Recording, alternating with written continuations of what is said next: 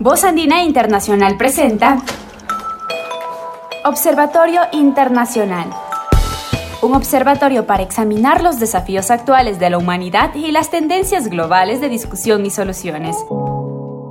Observatorio Internacional. Marco Romero, su anfitrión, entrevista a académicos de la región y el mundo sobre temas estructurales y de coyuntura. Bienvenidos.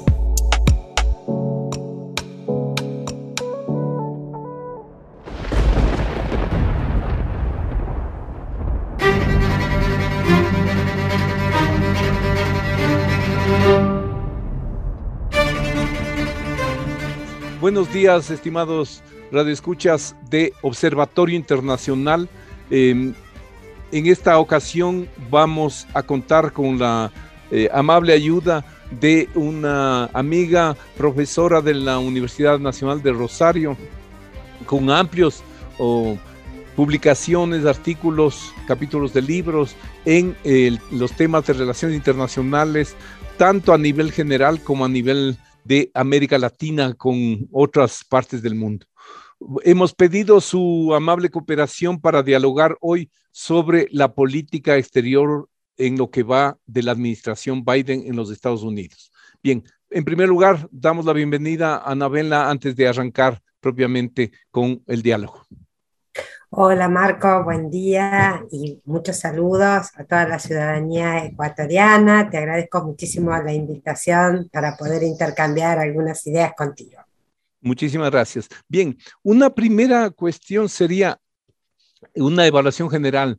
¿Qué piensas tú de la política exterior de Biden en lo que va de su periodo o en términos de continuidad o cambio?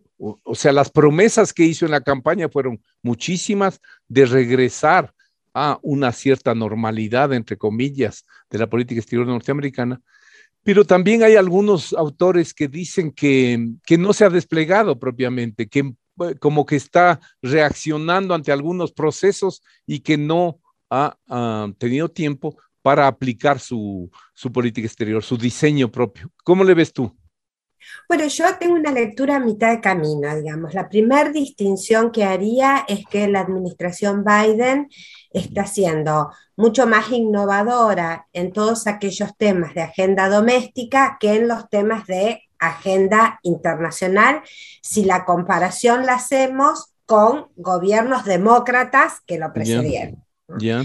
Obviamente, si nosotros hacemos algunas comparaciones con la política exterior de Trump, ya podemos detectar algunos cambios significativos y también algunas continuidades. Digo, tenemos cambios en la impronta que Biden le da a cuestiones como el cambio climático, la migración, la democracia, el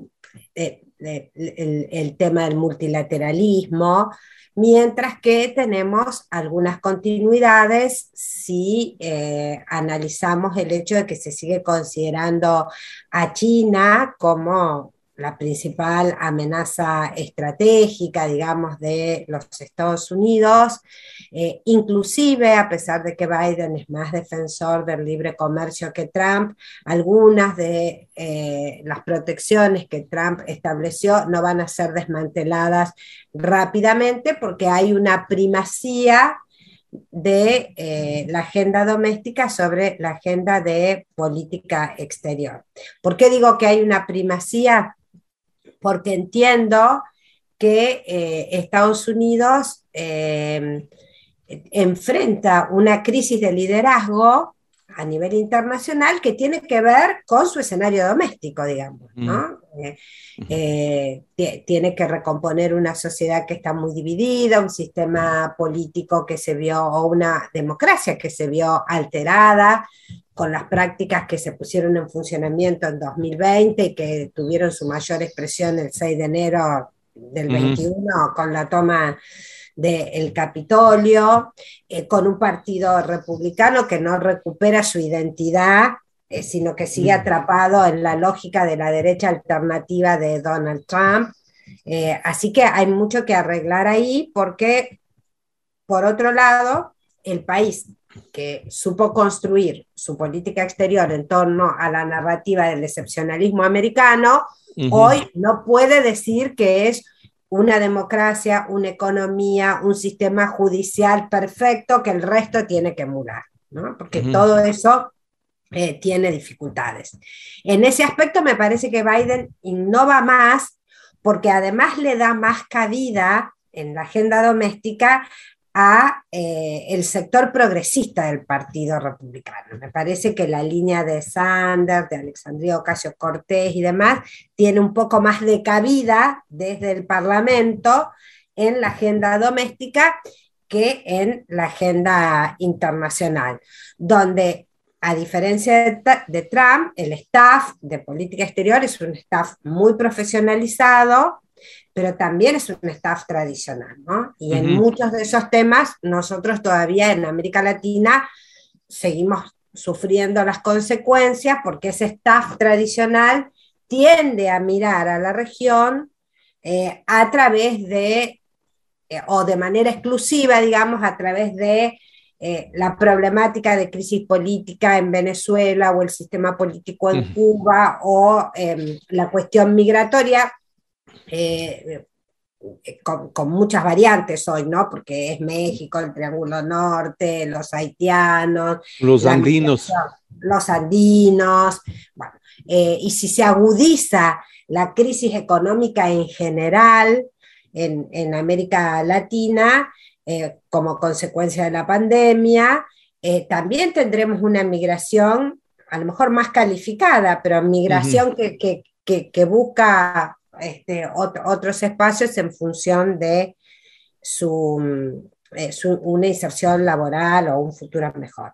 Y por otro lado, también, digamos, la innovación de Biden es más doméstica, en tanto y en cuanto si él no logra convencer a la sociedad americana, por ejemplo, que avance en su sistema de vacunación, empieza a retroceder en algunos aspectos. Tú conoces de economía mucho más que yo, ¿no? Pero yo estaba escuchando ayer en las noticias que había una perspectiva de crecimiento de 6.7 para este año, que ya bajó a 5.4. ¿Por qué baja? No por las capacidades productivas, sino porque el incremento de la variable delta, con un cuarto de la población que no se quiere vacunar, afecta obviamente ese crecimiento, y sí, además restricciones, claro, y tiene, digamos, demora la apertura del país. Hay estados muy importantes en la Unión, como Texas, por ejemplo, que tienen una política antivacuna o anticuidados muy marcados, y eso lo hace más lento. Yo no estoy diciendo que lo de Biden sea absolutamente nuevo en política doméstica, pero me parece, o por lo menos yo tenía la idea errónea, quizás, cuando Obama, porque eso es lo que se percibió desde afuera, ¿no? Que los Obama, con su influencia sobre el Partido Demócrata, dijeron, bueno, Sanders no, tampoco en su segunda oportunidad, el establishment del partido apunta a Biden, y los tipos sostuvieron. Yo pensé que íbamos a tener un revival completo de Obama, de su segundo mandato, enamorado de la globalización neoliberal, de los acuerdos de libre comercio y demás, y tengo la sensación de que el contexto lo presiona a Biden, quizás de la misma manera que el contexto lo presionó a Roosevelt en su momento, para tener algunas políticas en esa dirección. En ese sentido, hay una línea teórica que viene desde muy atrás sobre la política exterior norteamericana, y que afirma que los presidentes tienen realmente poco margen de maniobra, que es el establishment, el aparataje creado para, no solo en el Ministerio de Relaciones Exteriores, sino en el Departamento de Estado, en las más diversas áreas, los que realmente dan la pauta. Entonces, en ese sentido, el margen de maniobra presidencial tiende a ser limitado. ¿Qué piensas tú de esa afirmación? Bueno, yo creo que esa es una afirmación muy cierta. Por eso los expertos siempre sostienen que si uno quiere estudiar política exterior de los Estados Unidos, tiene que conocer mucho de política doméstica, porque el proceso de construcción de la política exterior no solo incluye la información de las variables sistémicas, sino cómo ese proceso de construcción muestra disputas domésticas, disputas En política exterior ya hace rato que el presidente solo o el Departamento de Estado no son los únicos actores protagónicos. Yo te diría que desde la Segunda Guerra Mundial y de manera muy creciente desde la década de los 70, digo, el Consejo de Seguridad Nacional, el Pentágono, la CIA, el Departamento de Comercio, el Departamento del Tesoro, el Departamento de Seguridad Interior, ¿no? El Homeland Security, después de los atentados del 11 de septiembre de 2001, son actores muy, muy protagónicos en ese proceso, y eso incluye disputas burocráticas muy complejas. Brutales, así es. Porque bueno, nosotros también a veces brevamos de un relato que no es real, que es el de la defensa histórica que Estados Unidos hizo desde, sobre todo, insisto, desde la década de los 70 en adelante, y muy especialmente desde los 80, con la conversión de la ideología neoliberal en una especie de religión a la cual no se le podía desobedecer en nada. Bueno, brevamos en la idea de un Estado pequeño, pero el Estado norteamericano es enorme. Así es. Y tiene... mucha disputa. Entonces yo creo que los presidentes tienen poca maniobra, pero los contextos a veces habilitan a que sus propios partidos, sus aliados en el Congreso, le ayuden a dar algunas batallas. Por ejemplo, nosotros tendríamos que ver hoy en cuánto lo acompaña el Partido Demócrata Biden en su lucha con las grandes corporaciones para que paguen más impuestos. Digo esto porque, bueno, Clinton fue un gran constructor de ese vínculo con el establishment financiero. Así es. Obama no logró romperlo a pesar de ser el presidente que tuvo que lidiar con la crisis del 2008. Así es. Así que yo creo que en eso hay innovación, y que una de las cuestiones, viene bien tu pregunta, porque una de las cuestiones centrales que tiene la política de Biden y que tiene mucha repercusión internacional es ese debate con el establishment, que representa la alianza entre los sectores políticos y las grandes corporaciones, y sobre todo aquellas que tienen muchísimos ingresos, o los sectores de especulación financiera.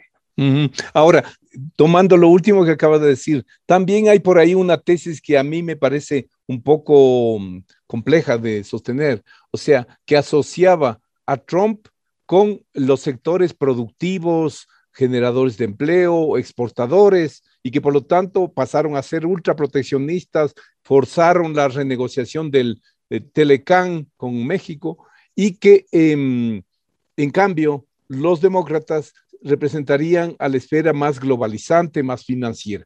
De lo que se ha visto en los meses de Biden, eso no es tan así. O sea, y entonces la pregunta sería, como tú dijiste acertadamente, la disputa estratégica con China, que no es solo comercial, no es solo tecnológica, tiene una cantidad de dimensiones. ¿Te parece a ti que va a ser inevitablemente el eje central del resto de la administración Biden? Sí, yo creo que va a ser un eje central, porque abarca, como bien lo dijiste, varias esferas: la comercial, la de inversiones, la financiera y la redefinición geopolítica del orden, ¿no? La disputa por el liderazgo mundial.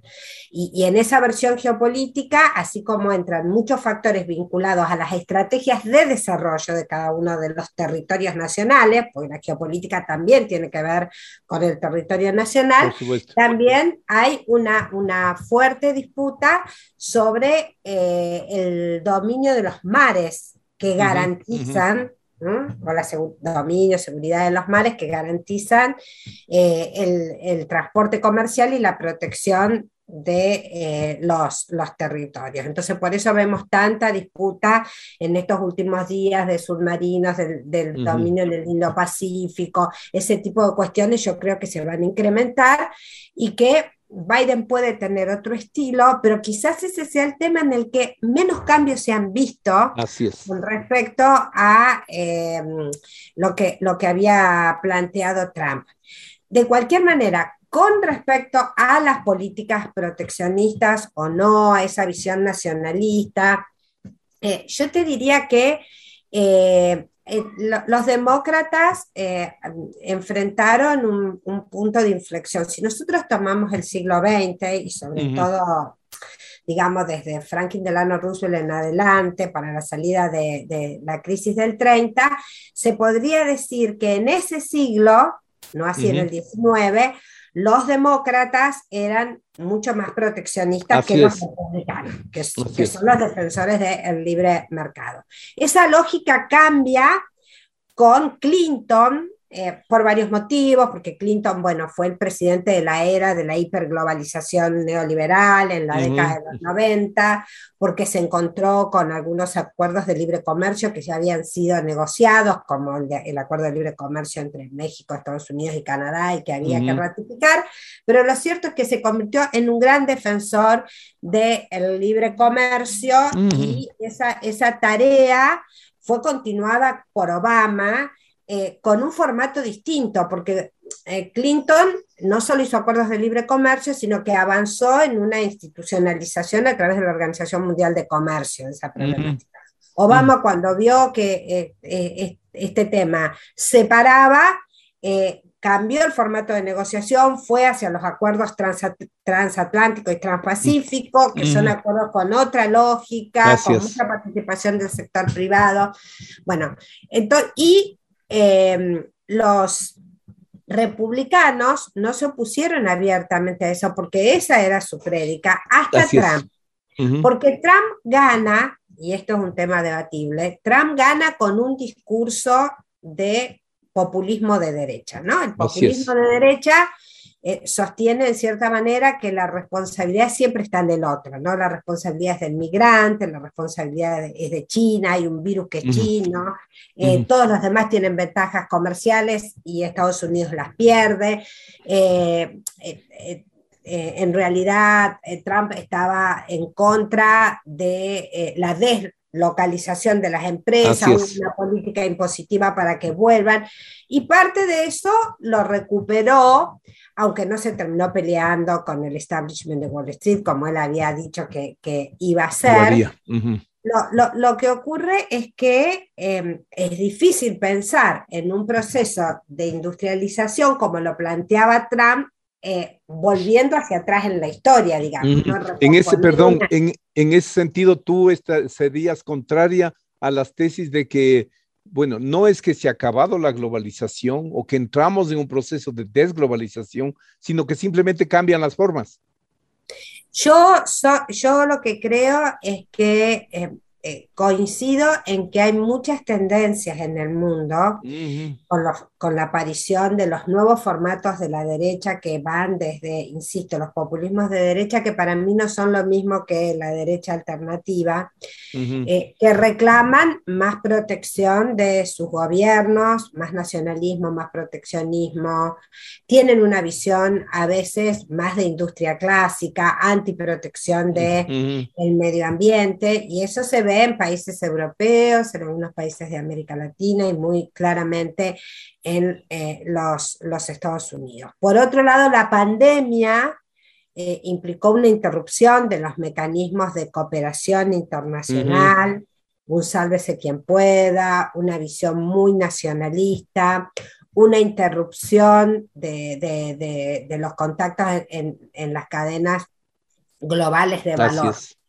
Pero entiendo que, y además, digamos, una mirada que por el momento va perdiendo, pero una mirada que antes no se discutía en torno a, bueno, ¿qué hacemos con el 1% más rico que se lleva el 50 o el 60% de la ganancia de todos los países donde existen? Así y esto abarca grandes corporaciones, sector financiero transnacional, empresas basadas en el uso de Internet, laboratorios, y creo que eso hoy se está mirando con más detalle. Por primera vez se discute en el G20 la posibilidad de un impuesto con un valor universal, digamos, lo más global posible. Entonces, en ese sentido, yo creo que en el mundo hay una resistencia y hay muchas crisis nacionales que llegaron al límite de soportar a la hiperglobalización neoliberal. Pero que pensar que vamos a entrar en el escenario opuesto, digamos, en el otro extremo, que es el de decrecimiento absoluto, me parece que también es un diagnóstico un tanto apresurado. Uh-huh. Yo creo que anular la globalización en el sentido pleno de la palabra es difícil. Uh-huh. Ahora, pensar una nueva globalización incluye algo de lo que dice Biden, por eso yo pongo tanto acento en la cuestión doméstica. Él dice Build Back Better Agenda, ¿no? Uh-huh. Construir una mejor agenda. Dice, no podemos volver a construir, que ese era su gran desafío, porque ser heredero de Obama era reconstruir lo mismo que estaba hecho. Entonces, uh-huh, el mismo contexto lo lleva a decir, tenemos que construir una agenda, pero que sea mejor, uh-huh, que la que teníamos antes. Y esa agenda mejor que la anterior incluye redefinir la cuestión impositiva, que es un tema central, o sea, hacerle pagar impuestos a los más ricos, no aumentar, uh-huh, impuestos a las clases medias, menor costo de la medicina o de la salud pública, menores costos en la educación, sobre todo los colegios comunitarios que deben ser gratuitos, tener un preescolar universal, uh-huh, tener un plan de infraestructura que genere trabajo y mejore las condiciones de infraestructura de Estados, uh-huh, Unidos para competir con China, ¿no? No, uh-huh, solo para desarrollarse internamente, sino para competir con China, y pensar la problemática del cambio ambiental, no del cambio ambiental, de las mejoras que hay que hacer para, ajá, atender la crisis ambiental, con una perspectiva de inclusión laboral. Uh-huh. Yo creo que esos planteos sí son innovadores con respecto a Trump. Trump hablaba de recuperar el trabajo, pero tenía una visión que... me acuerdo un artículo que yo a veces uso en clase de Kapchan, que él diferencia entre el excepcionalismo 1.0 y el excepcionalismo 2.0. Uh-huh. Entonces dice que el 1.0 es el del siglo XIX, y ese excepcionalismo que consideraba cierta grandeza y cierta superioridad de la sociedad estadounidense era un excepcionalismo que estaba pensado para una sociedad blanca, anglosajona, mm, y protestante, ¿no? Y yo creo que Trump pensaba en estos términos. Oh, yeah, yeah. Biden, al incluir la problemática de la segregación racial, las clases medias y la política migratoria, está recuperando una visión mucho más multiétnica y multicultural, mm, uh-huh, como destinatario de sus políticas. Uh-huh. Y bueno, esas decisiones impactan sobre todo sobre América Latina. Ajá. Sí, ya vamos a entrar a las relaciones con América Latina, pero tú has dicho unas dos o tres cosas que me parecen cruciales y me parece que conviene dialogar un poco más en torno a ellas. Una, tú dijiste, el crecimiento, la recuperación norteamericana se ha enfriado, tiene restricciones, los no vacunados, etcétera. Y también hay retardos en la aprobación de los programas de impulso que él planteó. Ya se aproxima la disputa para la elección de medio término al Senado. Y la otra cosa que tú señalaste, que va íntimamente relacionada con esto, que es el tema de la polarización, también en Estados Unidos, porque la polarización es grande en el mundo.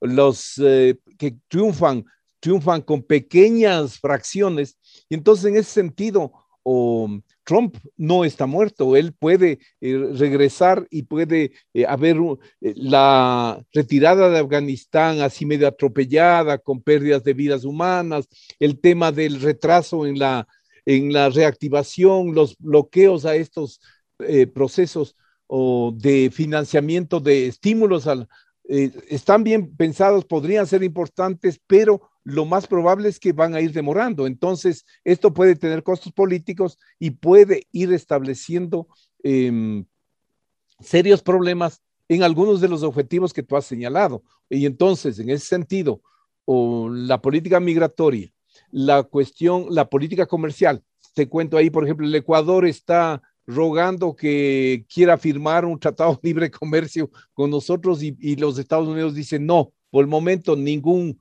otro tratado de libre comercio. ¿Por qué? Porque dice hasta que la cosa cambie y definamos cómo vamos a manejar esos temas. El tema del multilateralismo del liderazgo deja igualmente muchos déficits. Ha sido medio tímida y sin el esfuerzo, sin generar respaldo de sus aliados transatlánticos tradicionales. Entonces, en ese sentido, hay alguien que dice por allí que el gran problema de Biden es que quiere retornar a una normalidad, entre comillas, que ya no es posible. El desplazamiento del poder, los recursos políticos, económicos, no los militares. Los militares siguen estando ahí más o menos intactos a pesar de Afganistán, pero los recursos con que cuenta la hegemonía norteamericana, entre comillas, son cada vez menores. ¿Qué piensas tú de esto? No, yo coincido con ese diagnóstico. Las capacidades militares todavía son muy superiores, pero también sabemos que por más capacidades militares que tengan, hay determinados conflictos que no se pueden ganar, y Afganistán es un caso testigo. Irak, bueno. Y lo que sí, me parece el dato novedoso de los análisis que marcabas y que yo comparto, es que la idea de conformar las alianzas, uh-huh, o de fortalecer las alianzas en torno a la idea del occidente democrático o, uh-huh, las democracias aliadas de Asia, hoy tiene una limitación objetiva, que es que China ya tiene una presencia demasiado significativa, uh-huh. Uh-huh. Al interior de esos países. No es fácil que, por ejemplo, los países europeos acepten interrumpir sus vinculaciones económicas y de inversión con China, porque no es que pararían un proceso de negociación, en realidad tienen que retroceder sobre lo hecho, porque China ya está instalada en esos países, y lo mismo ocurre en América Latina. Particularmente China también, como gran poder, ya empieza a tener, mayores imposiciones que las que tenía hace 10 o 15 años atrás. Está más afirmada. Esta es más afirmada, ya tiene más puntos reservados en los acuerdos que firma, ya tiene también algunas tensiones más notorias entre los intereses de sus propias empresas y los intereses del Estado y del Partido Comunista Chino, o sea que también va a enfrentar dificultades, pero está muy presente. Y todavía mantiene algo que a los Estados Unidos le cuesta, porque siempre ha sido su lógica. China aún no ha incluido como mecanismo de presión directa la dimensión político-ideológica. Tiene una visión muy pragmática en ese sentido. Así es. Uh-huh. Entonces, te presiona para que cumplas los acuerdos, para que se incluyan sus intereses, pero no te dice qué sistema político tenés que tener, ni con quién tenés que tener alianzas, o que si tenés una alianza o sos un país pro-norteamericano no podés tener acuerdos con ellos, y ahí los casos más claros como testimonios son muchos países de América Latina y de Europa. Entonces creo que es esa visión de Biden de recomponer en sentido pleno a través del eje democrático, encuentra el límite de que esas democracias ya tienen lazos estructurales con China, lo que no quiere decir que quieran romper con Estados Unidos. No quieren romper con Estados Unidos, pero no pueden acordar todo. Y por otro lado, el objetivo, de cercar la expansión de China a través del control de los mares, genera tensiones propias. Por supuesto. En ese sentido, tú verías que los potenciales de conflicto en el Asia-Pacífico son mucho más altos que al comenzar el siglo, y tú pronosticarías una conflictividad. Yo creo que no sé si se van a dar. Uno nunca, a mí no me gusta pronosticar escenarios de guerra y catastróficos de manera inmediata, pero tampoco me gusta excluirlos cuando sabemos que ha sido un recurso histórico. Así es. En la disputa de poder internacional, y sobre todo en la construcción y en las transiciones de un orden a otro. Aunque ahora hay otros instrumentos de transición de orden, ¿no? que son muy importantes, como por ejemplo tratar de convencer culturalmente a las sociedades nacionales de otros países para que pues voten lo que los grandes poderes desean que voten, ¿no? Eso me parece un instrumento importante, pero a mí me dio la sensación de que la disputa que se dio la semana pasada en torno a la firma del acuerdo entre Australia, el Reino Unido y Estados Unidos para la compra de submarinos nucleares, dejando de lado la negociación que Australia tenía con Francia, establece una tensión al interior del propio bloque occidental. Así es. Excelente. Que Macron ya tiene agenda para reunirse con Biden en el mes de octubre, pero el negocio a los franceses se le cayó, digamos, ¿no? Y eso también le genera problemas. Y por otro lado, digo, cuando Biden plantea su alianza central con Australia, con India y con Japón... En la Quad. Famoso. En la Quad, claro, y enarbola la condición de la India como, dice, India y Estados Unidos son las dos grandes, las democracias más grandes del planeta. Del mundo. Bueno, yo creo que la India es verdad que tiene un sistema democrático, pero en el sentido pleno de la palabra, todavía es una democracia que tiene muchas deudas con su propia sociedad. Entonces hay, más allá de que haya mejorado, de que haya crecimiento, bueno, creo que poner el eje en la democracia es un factor importante, más cuando nosotros sabemos que las democracias occidentales vienen transitando una crisis muy profunda en los últimos 20 años, que se han roto las asociaciones automáticas entre economía de mercado y democracia. Ahora también hay autocracias que tienen economías de mercado exitosas, y entiendo yo que una de las cuestiones importantes que se debería plantear en torno a la democracia es mejorar la relación de los gobiernos con su sociedad, y eso implica... que creo que es lo que quiere hacer Biden y le cuesta. Pelearse con grandes poderes, que son poderes que le pueden al gobierno, ¿no? Le pueden ganar la batalla. Porque hay que volver a algunos principios del embedded liberalism, como diría Rush, ¿no? Que falleció hace poco, ¿no? Ha fallecido. Vi un hilo en Twitter de algunas de sus principales obras y exacto. Bueno, un concepto muy conocido, pero que me parece que hay que recuperar, porque en la medida en que no se recupere la confianza en la política como el instrumento que permite la solución de conflictos y de que crezcan propuestas dentro... Porque una de las cuestiones que tienen estos nuevos formatos de la derecha alternativa, es la lucha contra el establishment político. Pero esa lucha contra el establishment político va más allá y es un desconocimiento de la política. Así es. Ve, tú señalaste una cosa que me pareció muy importante y que ya para ir haciendo el puente y pasarnos a las relaciones con América Latina o qué para América Latina en este escenario.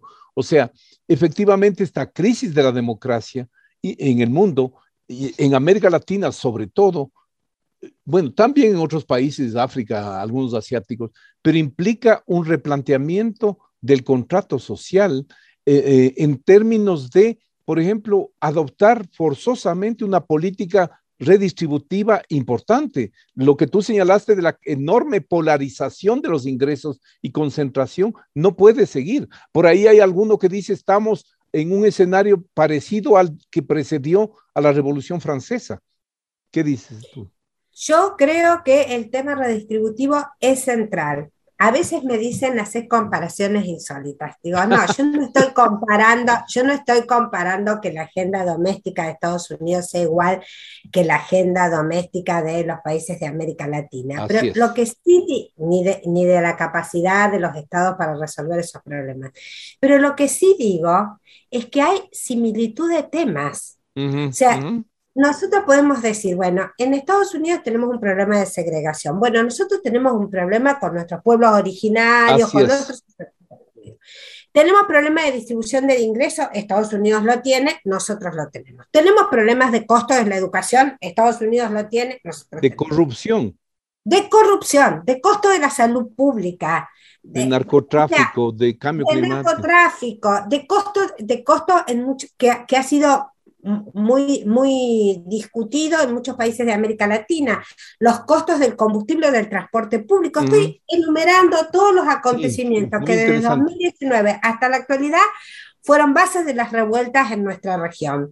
Así y eso es. Tiene también su versión dentro de lo que es una potencia como Estados Unidos, tiene una agenda doméstica que es similar a la nuestra y además tiene una sociedad muy polarizada y tiene Biden tiene un gran desafío con la derecha alternativa.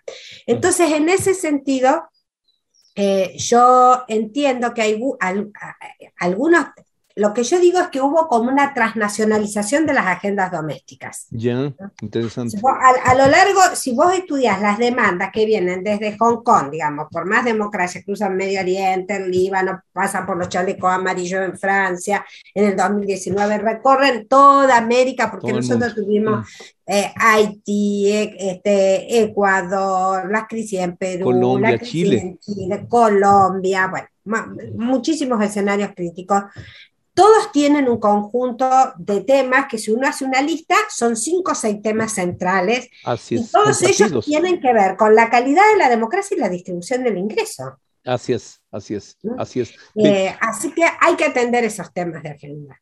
Ahora, para entrar con una pregunta teórica respecto a tu criterio, ¿sigue o no vigente la doctrina Monroe que fue ya enterrada en un discurso de John Kerry, que está ahora en el gobierno encargado del tema climático en la administración Biden? En un discurso en la OEA en el 2013 dijo que se terminó la doctrina Monroe, pero Trump en el 2018 dijo que retomó completamente. A tu criterio, ¿qué dirías? Bueno, yo creo que la selección que coincido, son 2 documentos básicos, el discurso del exsecretario de Estado Tillerson para América Latina, reivindicando la doctrina Monroe, diciendo que estaba más viva que nunca, estaba muy focalizada en el sentido, porque lo decían expresamente, en este continente no hay lugar para otros imperios. ¿Quiénes son nuestros imperios? China en primer lugar, Rusia en segundo lugar. Bueno, yo entiendo que la administración Biden no está gestionando en los términos de la doctrina Monroe porque no tiene las posibilidades de hacerlo. Pero lo que sí me sorprende en Biden no es solo la continuidad con respecto a China, que puede ser entendible porque hay una disputa en ese sentido de bipolaridad en la dimensión estatal del debate sobre el nuevo orden, pues nosotros siempre hablamos del bipolarismo, pero nos olvidamos que el nuevo orden tiene muchísimas cuestiones que tienen que ver con actores no estatales, que son muy determinantes en su evolución. Lo que a mí me sorprende de Biden, y quizás esto tenga que ver con el lugar o la manera que él tiene de entender los procesos democráticos, es el empoderamiento de la rivalidad con la Federación Rusa, ¿no? Tire y afloje con Putin es a lo Clinton y similar a lo que aconteció en el segundo gobierno de Obama. Y eso sí me parece un reflejo de Guerra Fría y de algo de lo que se incluía en la doctrina Monroe. Pero ahora Biden tiene que cambiar el enfoque porque más allá de que nuestra región tiene muchos problemas que son comunes, hay una especie de focalización subsistémica, ¿no? Digo, México es México, la frontera, el acuerdo con el libre comercio, la migración. Centroamérica también. Centroamérica, digamos, dividida en región como una región problemática por la migración, por la crisis climática y pandillas, el tema de violencia, narcotráficos, maras, los países del Triángulo Norte, que además están encontrando escenarios de rebeldía de gobiernos, ¿no? Así es. Bukele o las tensiones con el gobierno de Hernández y demás han desacomodado. Entonces hay que ver, me parece que Biden está mirando eso y en América del Sur, Estados Unidos tuvo, por lo menos en el último año de Trump, dos cuestiones que impactaron mucho, ¿no? Que es la pérdida de popularidad. Yo no digo que todo vaya a cambiar, pero es notorio que hay una pérdida de popularidad y de representatividad de Colombia y de Chile, como los ejemplos claros a seguir. Y aliados. Y aliados centrales. Trump tenía una alianza estructural que fue muy dañina con Bolsonaro. Esa alianza, Biden no va a romper porque Brasil es Brasil, digamos, tiene un peso específico, pero no es el enamoramiento entre Trump. Y Bolsonaro. Así que me parece que la administración, por lo menos yo lo veo así desde Argentina, nosotros somos un país que está transitando una enorme crisis económica. Toda la región. Pero nosotros veníamos muy mal, además nosotros tenemos crisis de deuda, estamos otra vez... No, estamos igual, no creas, estamos nosotros también con 60% del PIB es endeudamiento. Es verdad que Ecuador tiene un problema similar. Pero digo, las cosas que yo he visto del gobierno de Biden con el de Argentina, a pesar de que la oposición, esta es una opinión particular, ya va un poquito más de la academia, ¿no? Digo, la oposición política en la Argentina, que es una oposición que plantea una política de alineamiento clara con los Estados Unidos. Y tipo Escudé. Más allá de Escudé. Más allá de Escudé, porque Escudé hacía una diferencia entre lo que él llamaba las macro y las micro relaciones internacionales. Entonces decía, bueno, no nos peleemos en los temas macro de relaciones internacionales porque nosotros no podemos, como país periférico, dictaminar la agenda de seguridad y demás, pero demos batalla en los temas micro, que son los que tienen que ver con la economía nacional y el bienestar de los argentinos. Como la oposición en Argentina es muy neoliberal, no quiere dar ningún debate, y no sé si le gusta mucho lo que está haciendo Biden. Una pregunta, una cuestión, por lo que mencionaste, el nivel de deuda y el tema de la negociación o renegociación Argentina-FMI, ¿se abrió alguna luz al final del túnel para manejar esos 45,000 millones? Que se pusieron directamente afuera. Argentina, lo primero que cerró fue la renegociación de deuda, porque yo no quiero dar números en falso, pero bueno, las autoridades actuales dicen que el gobierno de Macri en total endeudó el país en $100,000 millones. Una parte de esa deuda se renegoció con el sector privado, que esa renegociación ya está cerrada. Y ahora se está en la negociación con el Fondo Monetario Internacional. Hay avances. El problema es que, bueno, el fondo, como de costumbre, exige un nivel de austeridad que no se corresponde con el dramatismo de la crisis y de la emergencia sanitaria y la emergencia social pospandémica. Y que contrasta brutalmente con lo que están haciendo, no solo en Europa, en Estados Unidos, en Japón, en asiáticos. Perú lo hizo, de que no se puede aspirar en semejante crisis generada por la pandemia, que pueda seguir un programa de austeridad o de recorte todavía adicional del empleo, de la demanda interna. Es imposible. Exactamente. Nosotros en un país como Argentina, en este momento, de acuerdo al corte etario que tomemos, pero por ejemplo, si tomamos los niños y los jóvenes hasta 18 años, tenemos casi el 60% de ese sector de población en la pobreza.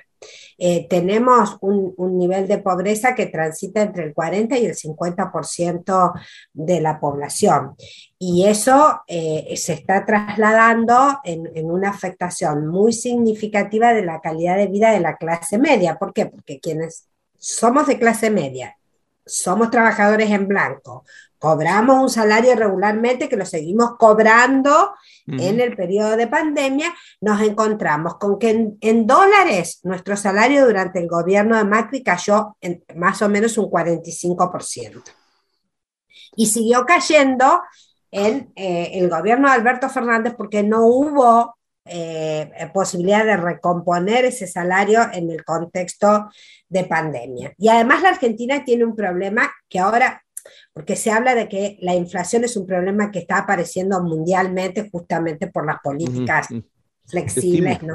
Del Estado.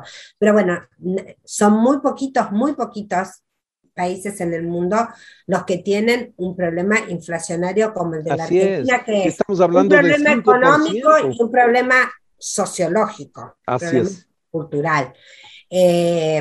Nosotros aquí tenemos una conducta, debido a la inestabilidad de nuestra economía, tenés una alta capacidad especulativa, que en este último tiempo se ha visto mucho sobre los costos de los alimentos, donde hay 4 o 5 empresas, digamos, en el país que concentran la producción de alimentos. Vos tenés 1 o 2 que hacen aceite, las lácteas son 2, o sea, son, no te digo monopolios, pero más o menos, oligopolios. Un oligopolio bastante reducido, ¿no? Que además participan en líneas generales de toda la cadena productiva, o sea, tienen los campos, tienen la producción, tienen el transporte, la comercialización y tienen negocio con los supermercados, y además después negocian con los bancos para poner las ganancias. Entonces, ese es un problema gravísimo de la Argentina, nuestro nivel de inflación y la pérdida adquisitiva de nuestros salarios. Y después nosotros tenemos otro gran problema, que es el problema de la falta de divisas en las reservas de nuestro Banco Central y la inconducta de los sectores más adinerados para, por ejemplo, liquidar exportaciones o ese tipo de cosas en situaciones tan críticas como las que vivimos ahora. Así que nuestra deficiencia de la posesión de divisas debilita muchísimo nuestra economía y te deja muy sujeto a acciones especulativas, por ejemplo, en el contexto electoral en el que estamos viviendo, donde se realizaron. Muy interesante estos temas, espero que en algún rato podamos conversar sobre Argentina, sobre nuestras economías, pero para ir terminando y terminar con la política exterior, en América Latina el tema fundamental, en las relaciones de Estados Unidos, América Latina, el tema fundamental va a ser cómo frenar a China, o cómo evitar que siga creciendo, al menos por lo que tú señalabas algo, porque en 15 años pasó a convertirse en el primero o segundo contraparte comercial para Chile, para Brasil, para otros países. Entonces, importantísimo. Para la gran mayoría de los países del continente. Yo te diría que la agenda con América Latina es geopolíticamente China, que abre o se proyecta sobre muchos temas de agenda, y hay otros temas que impactan bastante. El tema del cambio climático, eso tiene que ver porque eso también se vincula con el problema migratorio, ¿no? A la pobreza y a la violencia le sumás los desastres naturales. Me parece que ese es un tema que pesa mucho. El tema migratorio es un tema que también pesa. Y desde mi punto de vista, esto no aparece demasiado en la agenda. Mencionado, pero para mí, por lo menos a la administración Biden le preocupa que no se fortalezcan en la región focos o modelos tipo Bolsonaro, digamos. No hay un interés, no es que Estados Unidos se haya vuelto de extrema izquierda, como dice Trump, no, en absoluto, sino que no les interesa que se consoliden modelos de derecha alternativa ahora, a lo Bolsonaro. Dos cosas allí. Uno, escuché ayer o anteayer que un poco lo que hablábamos de los límites para la administración Trump, a pesar de esa avalancha de refugiados y migrantes, Biden conoce bien la región, la visitó 16 veces cuando fue vicepresidente, sobre todo América Central. Y el plan Centroamérica que ha logrado, que era una promesa de campaña, maneja $4,000 millones para 4 años. Y lo segundo que escuché también estos días es que va a visitar Centroamérica, Colombia, Panamá, Colombia y Ecuador, un delegado del gobierno norteamericano para esbozar iniciar los esbozos de una especie de respuesta al atractivo que significaría para la región su incorporación en la franja y la ruta china, canalizando desde Estados Unidos y básicamente con el apoyo de la empresa privada algunas obras de infraestructura que no compita con la China directamente en los campos de oleoductos, obras grandes de infraestructura, pero que traten de mermar el atractivo chino. ¿Cómo ves tú esta? ¿Crees que esos esfuerzos tan limitados para Centroamérica y estas iniciativas para frenar la presencia china en la región puedan ser exitosos? Me parece que el programa de cooperación con Centroamérica es muy limitado. Se restablece algo de... Pero Centroamérica tiene una problemática integral, estructural, que también de una distribución del ingreso que es pavorosa, absolutamente inequitativa, muchísima violencia, mucha presencia narco, mucho desastre ambiental. Entonces entiendo que ahí... primero, que hay que poner mucho dinero. Segundo, que hay que tener mucha presencia en terreno, pero acordada con aquellos sectores sociales de Centroamérica que estén dispuestos a llevar la reforma. O sea, ellos tienen que ser partícipes de esa reforma, porque si no, la batalla la pierden con el establishment político, que además de que no quiere hacer demasiadas concesiones, está bastante probado en muchos casos que están muy cercanos a situaciones de corrupción, que no son situaciones de me robo algo, son situaciones de estoy ligado con el narco, ¿no? Entonces me parece que es un tema que es un abordaje integral de mucha plata, una planificación que tiene que trascender una gestión de gobierno. Se tendrían que poner de acuerdo muchos sectores sociales, políticos, centroamericanos, con ambos partidos en los Estados Unidos. Eso me parece un tema central. La otra cuestión que tiene que terminar en Estados Unidos es que la política hacia la región la establezcan los representantes, de determinados exilios. El cubano, yo no digo que los exilios no deban ser tenidos en cuenta, yo les respeto enormemente lo que ellos digan políticamente, pero nosotros no podemos seguir pensando América Latina en función del exilio cubano de la década de los 60 y parte de su descendencia, del exilio venezolano, porque esa gente tiene una visión que es muy parcial, son temas que hay que atender, pero no son los temas que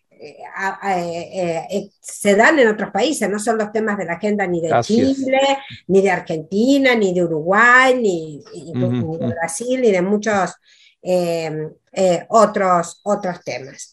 Por otro lado, el tema migratorio, que alcanza los niveles claros de una crisis humanitaria.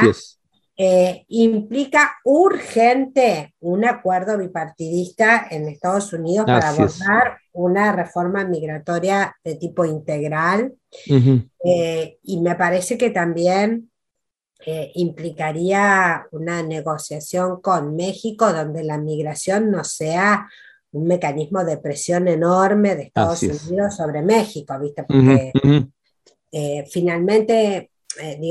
López Obrador no pudo cambiar como había prometido su política migratoria, afronta toda la situación crítica en la frontera norte y México sigue, como lo venía haciendo desde hace mucho tiempo, aplicando en su frontera sur políticas parecidas a las que se rechazan de Estados Unidos, pero tampoco puede quedar atrapado, porque México tiene muchos problemas propios también, en el medio de este problema, que es un problema de alcance global, no solo regional. El tema de la movilidad humana es uno de los problemas más altos de la agenda, solo superado, creo yo, por el cambio climático. Pero para terminar te querría preguntar, ¿y cómo ves la confrontación China-Estados Unidos en América Latina? O sea, hay indicadores claros de que ha reducido un poco su apuesta en términos financieros, que está reactivándola poco a poco en términos de inversión extranjera directa,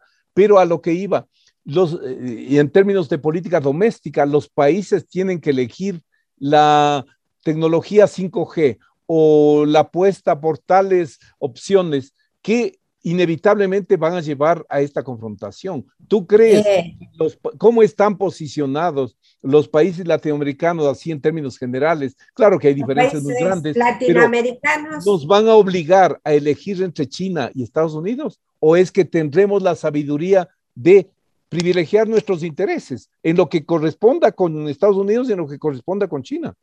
Bueno, yo coincido que ese debería ser el camino. Pensar cuáles son las necesidades domésticas de cada país, negociarlos con los vecinos, hacer cosas con los chinos, pero no en un criterio de equidistancia, ¿no? No. 50% para uno, 50% para el otro, sino en función de las necesidades de desarrollo doméstico. El problema central que nosotros tenemos no es solo la presión de Estados Unidos y la presión de China. El problema central es que la peor herencia que nos dejó el último giro a la derecha en América Latina fue la desarticulación total de cualquier experiencia regional.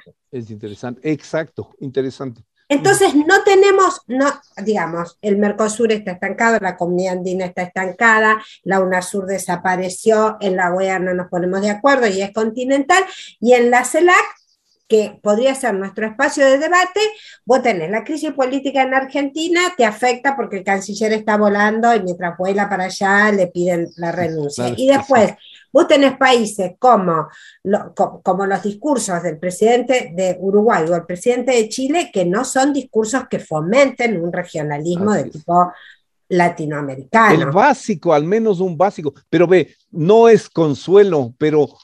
tú ves cómo ni la Unión Europea, ni la consolidada y sólida Unión Europea pudo responder adecuadamente frente al COVID. Entonces, el multilateralismo a nivel global y a nivel regional es la variable ausente del orden mundial actual.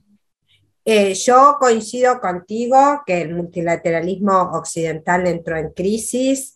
Me parece que yo soy una defensora de muchas de las tareas que hace la Organización Mundial de la Salud, pero la veo demorada. Por ejemplo, entiendo cómo todavía nosotros no se aceleran los trámites correspondientes para aprobar vacunas como la Sputnik, que se utilizó en más de 70 países, todos países en vías de desarrollo, con excelentes resultados, ¿no? Y eso nos inhibe por ahí entrar a algún país como Estados Unidos, que hasta que no lo tengan ellos o la OMS aprobada no te aceptan. Pero siempre hago una salvedad, que es que la crisis de nuestro regionalismo, la crisis hemisférica, porque la OEA también está en crisis. Así es, Trump y Almagro colaboraron enormemente en agudizar esa crisis de la OEA. Más la crisis de varias instituciones del orden internacional liberal, todas están en cierta parálisis. Ahora, no me atrevería a hablar de una crisis del multilateralismo en términos globales, porque lo que yo sostengo es que todo aquel multilateralismo propio de la región de China, donde China, distintas dimensiones del multilateralismo, está creciendo. Crece, no se paró por la pandemia, y por otro lado, a diferencia de lo que pasaba con la Unión Soviética, de que no estoy en el Consejo, la ausencia significa veto o no veto, China se quedó en todas las organizaciones del multilateralismo occidental y ocupó presidencias y vicepresidencias de una enorme cantidad de organismos técnicos de Naciones Unidas, con lo cual se sacó de encima la responsabilidad de decir: yo no colaboro con el multilateralismo del orden internacional liberal. Yo colaboro y además cada vez tengo un rol más importante. Y si quiero aportar más, a veces me discuten mi cuota o mi participación en el fondo o en el Banco Mundial, pero no porque no lo quiera hacer. En cambio, Estados Unidos tiene que reconstruir su presencia. Así es. Que Trump la destruyó. Tenemos que hacer un programa sobre el multilateralismo contigo. Me interesa muchísimo ese tema. Te agradezco. Espero que hayas disfrutado tanto como yo este diálogo, porque es estimulante, nos genera tesis, antítesis ahí. Y te agradezco una vez más y espero entonces invitarte y que nos puedas ayudar a revisar algún otro tema de relaciones internacionales. Muchas gracias, estimada Anabel. Muchísimas gracias, la verdad que es muy lindo volver a dialogar contigo y bueno, y me llaman cuando quieran. Muchísimas gracias.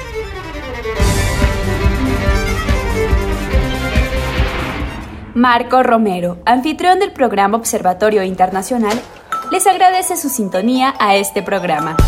Observatorio Internacional, una producción de Voz Andina Internacional. Hasta pronto.